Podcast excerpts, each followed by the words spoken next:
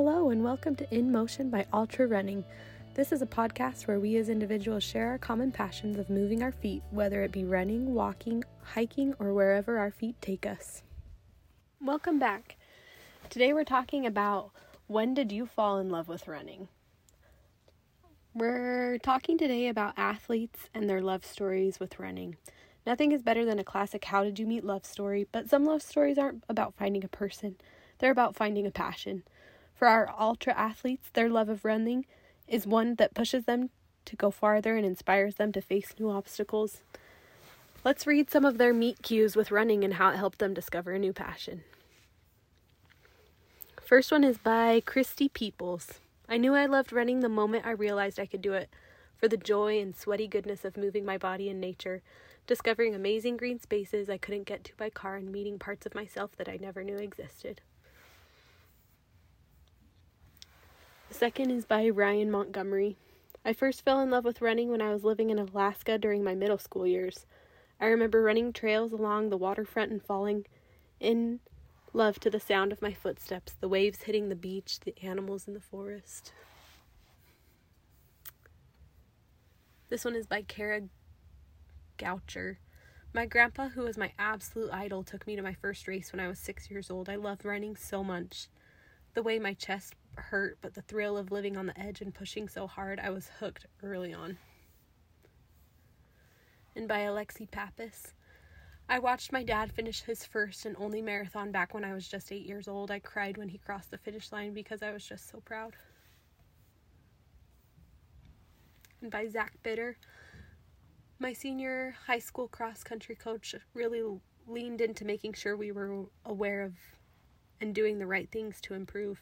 I knew then that I wanted to be running to be my life in some shape or form forever.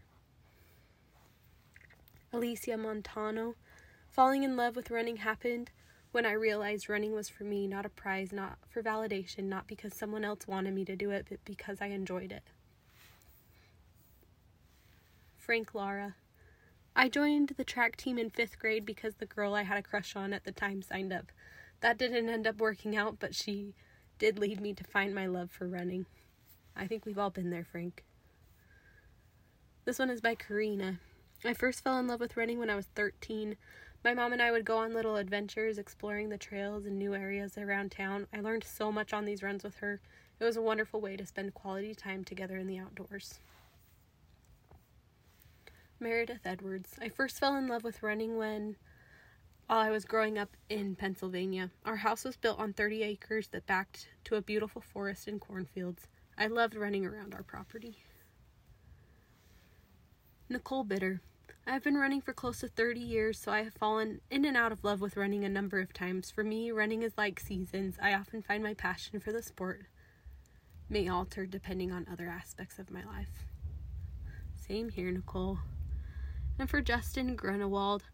Playing football and basketball growing up, the punishment for my mistakes was to run laps. I typically enjoyed running laps, and my coaches realized it wasn't really a punishment for me.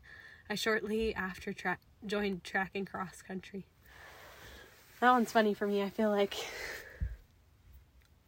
for me it was always a punishment, but I don't know. There's something about running when you are being told to run and running for yourself. I also wanted to talk today about some benefits that are actually benefits of running that are actually backed by science. So let's see. Of course, we all know this one. Running improves cardiovascular health. If you ever run to catch a subway child or your dog and felt breathless immediately afterward, it probably comes as no surprise that running works your cardiovascular system. Your heart rate increases as you run to pump more blood, and thus oxygen and nutrients to your working muscles. Over time, with consistent running, your heart and lungs adapt. Your heart becomes stronger, enabling it to pump greater volume of blood per beat, and your lungs become more powerful and capable of taking in more air per breath. As your cardiovascular efficiency improves, you're able to run faster with less effort.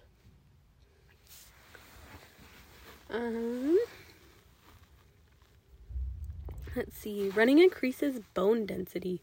Numerous studies have been demonstrated that high impact activities like running stresses on places stress on bones that stimulate them to adapt by laying down more minerals within the bony matrix to strengthen their structure.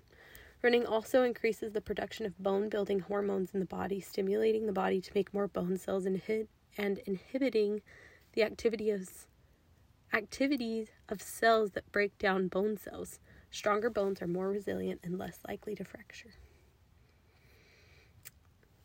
Let's see, let's find one more. How about runner's high? Running improves your mood. The runner's high isn't some fictionalized unicorn or elusive wonder. Rather, it's a rush of mood-boosting endorphins brought on by the long-distance endurance run. Finishing a good run can leave you feeling proud, capable, powerful, and even elated, ready to conquer anything that comes your way with a good attitude. If you suffer from depression, running can also alleviate symptoms and stabilize your mood. Super interesting.